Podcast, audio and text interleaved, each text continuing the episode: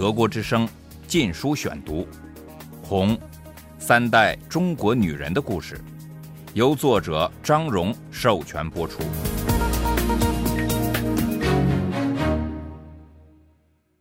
第四章：亡国奴，走马灯似的换政府。一九四五至一九四七年。第三节，有一天，姥姥忽听有人敲门。一位年约四十的中年汉子，穿着国民党军服，笑盈盈的走进来。一见姥姥，他深深的鞠躬，称她大姐，又称夏瑞堂大姐夫。好半天，他们才认出这个穿着神气、结实健康的人，竟是那个从日本人绞刑机中死里逃生的王汉臣。和他一块儿来的是一个瘦高的年轻人，虽也戎装在身，但更像个读书人。王汉臣介绍说，他叫诸葛。我母亲立即对他产生好感。王汉臣现已是国民党情报组织的高级官员，负责主管驻防锦州的一支特务部队。他再三对夏瑞堂和姥姥说：“我的命是你们给的，我一定要报答。不管有什么事，开口说一声就行。”王汉臣很快为姓董的刽子手和监狱看守佩欧在特务组织中找到差事。诸葛也与夏家人十分亲密。他原在天津大学学自然科学。日本占领天津时，他跑到后方加入了国民党。我母亲把他介绍给了一直在夏家生活的田中小姐，两人一见倾心，不久结了婚，搬到外面租下一套公寓房子住。一次，诸葛擦枪不小心碰动扳机，子弹穿透地板，将正在楼下睡觉的房东儿子打死。这家人不敢声张，他们害怕特务，因为特务可以指控任何人是共产党，他们的话就是法律。诸葛的母亲给这家人一大笔钱做赔偿，诸葛为良心所折磨，深感不安。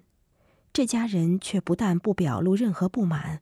反而做出万分感激的样子，怕诸葛会察觉他们的情绪而害他们。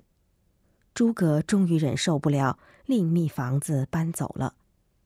玉兰的丈夫佩欧在情报组织中干得十分得意，以致改名为孝时，意为效忠蒋介石。他是诸葛手下三人特务小组成员之一。最初，他们的任务是追查过去的亲日分子。接着变为监视学生中的亲共分子。开始，校时是叫他做什么就做什么。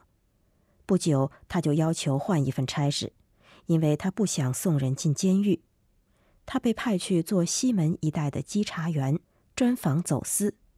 共产党虽然离开了锦州城，但并没有走远，他们在城郊活跃，与国民党军打游击。锦州当局试图严格管制那些主要生活必需品，以防落入共产党手中。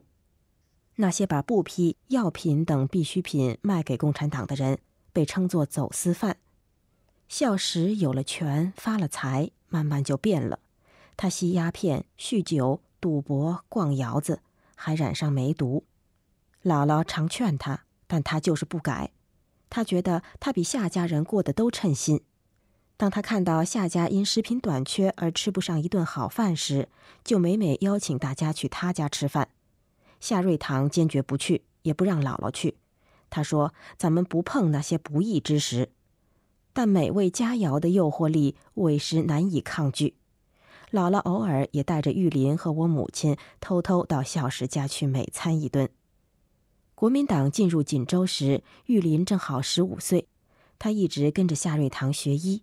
夏瑞堂说：“他是个可造之才，因为姥姥的母亲和弟弟都靠她丈夫生活，姥姥俨然是一家之主，得为玉林安排婚事。他认为出身贫寒意味能吃苦耐劳，因此很快就选中了一位穷人家女儿，比玉林大三岁。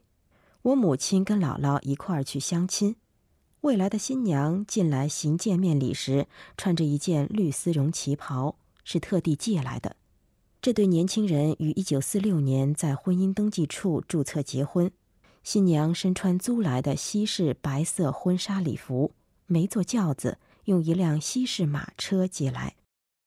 姥姥还请王汉臣为玉林谋份差事，汉臣安排他去了盐警队，因为盐是生活必需品，当局严禁向共产党出没的农村地区销售。当然，官员们暗地都做私盐买卖。共产党游击队以及国民党军队常常因抢盐打仗，玉林好几次卷入战斗，眼见许多人丧生，觉得实在可怕，只干了几个月就辞职了。这时，国民党逐渐对农村地区失去控制，越来越不容易征到兵，又因为内战的血腥味越来越浓，年轻人都不愿当炮灰，但国民党军队伤亡很大。需要补充，所以到处抓壮丁。怎样才能使玉林不被抓去当兵呢？姥姥只好又去找王汉臣，要他把玉林弄到特务组织里去。出乎姥姥意料，这回王汉臣拒绝了，说那不是正派年轻人立身之处。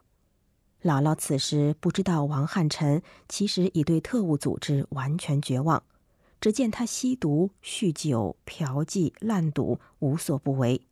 心想，他本是个自制力和正义感都很强的人，怎么会落到这般地步？他提议替王汉臣找个妻子，想用婚姻拯救法拉他一把，但王汉臣却说他不能娶妻，因为他不想活了。姥姥惊诧之余，问他为什么，他流着泪说他不能告诉他，而且说了他也帮不上忙。王汉臣参加国民党本是因为恨日本人。但事与愿违，在他的特务活动中，手上不可避免地沾上了同胞的鲜血。他良心受责，但又无路可遁。白姑娘的死就是对每个想退缩者的警告。自杀呢，又形同抗议，可能连累家人。他唯一能做的就是慢性自杀，使自己自然死亡。这就是他疯狂摧残自己并拒绝任何治疗的原因。一九四七年春节，他回到家乡义县，与兄弟、年迈的父亲一起过年。他似乎预感到这是最后一次与亲人团聚，于是就一直待在家里。离开锦州前，他曾告诉姥姥：“要是他死而有憾的话，那就是不能尽孝道，为父亲养老送终。”那年夏天，他真的怀着憾意，让白发人送黑发人。不过，他对姥姥尽了最后的一份力，为玉林搞到一张特务身份证，使他没有被抓去当兵。玉林没有为特务组织干过任何事，继续在夏瑞堂药房里做事。德国之声《禁书选读》。我母亲学校里有位姓康的年轻教师，教国文。他知识渊博，我母亲很是敬重。他告诉我母亲和另外一些女生，他参加过昆明市的反国民党运动。他的女朋友在一次游行示威中被手榴弹炸死。他的课有明显的亲共倾向，我母亲对他印象很深刻。一九四七年初的一个早晨，我母亲在校门口被老校工叫住，告诉他康老师已经走了。并塞给他一张康老师留下的纸条。我母亲不知道是有人向他暗通了国民党要抓他的消息，也不知道国民党特务组织中藏有共产党人，他们通知黑名单上的人逃走。我母亲对共产党知之甚少，并不知道康老师就是其中一员。他只知道自己爱戴的老师被国民党逼跑了。纸条上写着两个字。沉默，我母亲从中体会到两个含义，这是康纪念其女友的诗中的一行：沉默，无言抗议，积蓄的力量，这是要他保持信心。另一种可能是警告他不要做任何鲁莽的事，因为我母亲素有胆大名声，而且在学生中有号召力。很快，母亲得知学校换了名女校长。她是国民党国大代表，和特务组织关系密切。她带来的人中有一位叫姚涵的，当上了政治主任，专门监视学生；而教务主任是国民党区分部书记兼的。这段时间，我母亲最亲密的朋友是一位姓胡的远房表哥，他父亲在锦州、沈阳和哈尔滨等城市拥有多处商号。胡父的两位姨太太没有生儿子，所以深恨胡表哥的母亲。一天晚上，当胡父外出时，他们在胡母和一位年轻男仆的饭里下了迷药，然后将两人剥光放在一张床上。胡父回家发现，勃然大怒，把妻子关在大院深处一间小屋子里，并不许儿子去看他。不过，胡父也觉得此事蹊跷，怀疑是姨太太做的手脚，因此没有休妻，也没有赶他出门。当然，他也害怕家丑外扬，他担心姨太太加害儿子，便把胡表哥送到锦州寄宿学校。就这样，他认识了我母亲。当时我母亲七岁，胡表哥十二岁。不久，胡母在囚室里发了疯。胡表哥是一个敏感内向的青年，母亲的风一直像梦魇一样压在他心头。他时常对我母亲谈起此事，我母亲由此想起自己家里的女人和所听说的许多母亲、女儿、妻子、姨太太的悲剧，女人的无权地位，那些披着传统甚至道德外衣的野蛮残忍的风俗习惯，不断激怒他。尽管社会在不断变化。但偏见仍然存在，他急不可耐地盼望着激进的变革。他在学校里得知有一支政治势力公开保证这样的变革，这就是共产党。带来这一讯息的是他的亲密朋友舒姑娘。十八岁的舒姑娘因与家庭关系破裂而搬到学校住宿，原因是他父亲强迫她和一个年仅十二岁的男孩成婚。一天。他来向我母亲告别，说他要和偷偷相爱的男人逃去参加共产党，他们是我们的希望。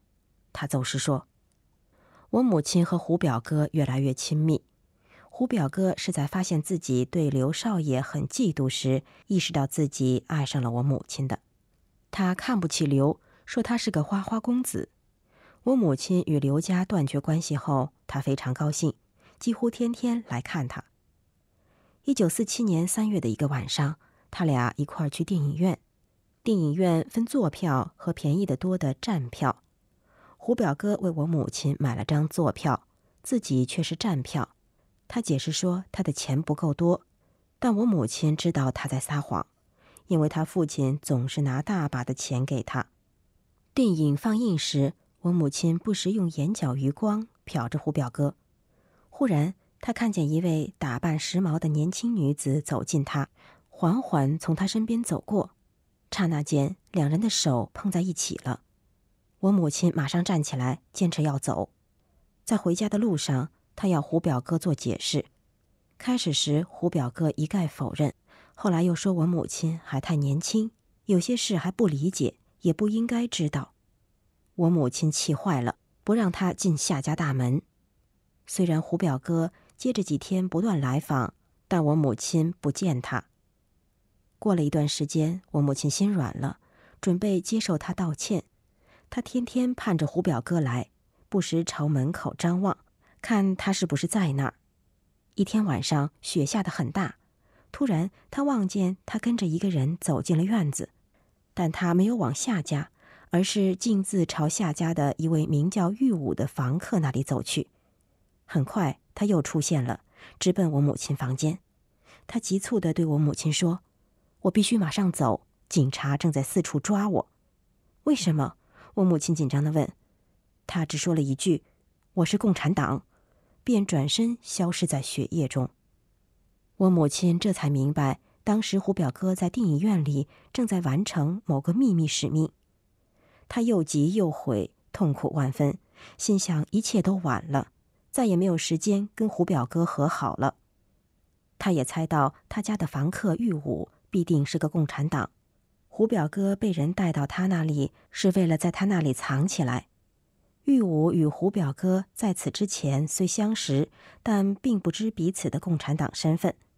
这时双方明白胡表哥在这里藏不得，因为他和我母亲的关系人所共知，警察一定会到这里找人。这样，玉武也可能暴露身份。当晚，胡表哥逃往城外二十里处的共产党控制区。当第一批春雷绽开在枝头上时，玉武得知胡在途中被抓，他的护送人员被打死。不久又得到消息，胡表哥被处死了。胡表哥的死讯在我母亲心里造成的悲哀是无以复加的。长久以来，他已不满国民党的统治。当时除了国民党，他知道的只有共产党，又特别为共产党的妇女解放主张所吸引。十五岁时，他还不确知是否要加入共产党。可是现在一切都变了，国民党杀了他心爱的人，我母亲决心参加共产党。德国之声《禁书选读》，《红》，三代中国女人的故事，由作者张荣授权播出。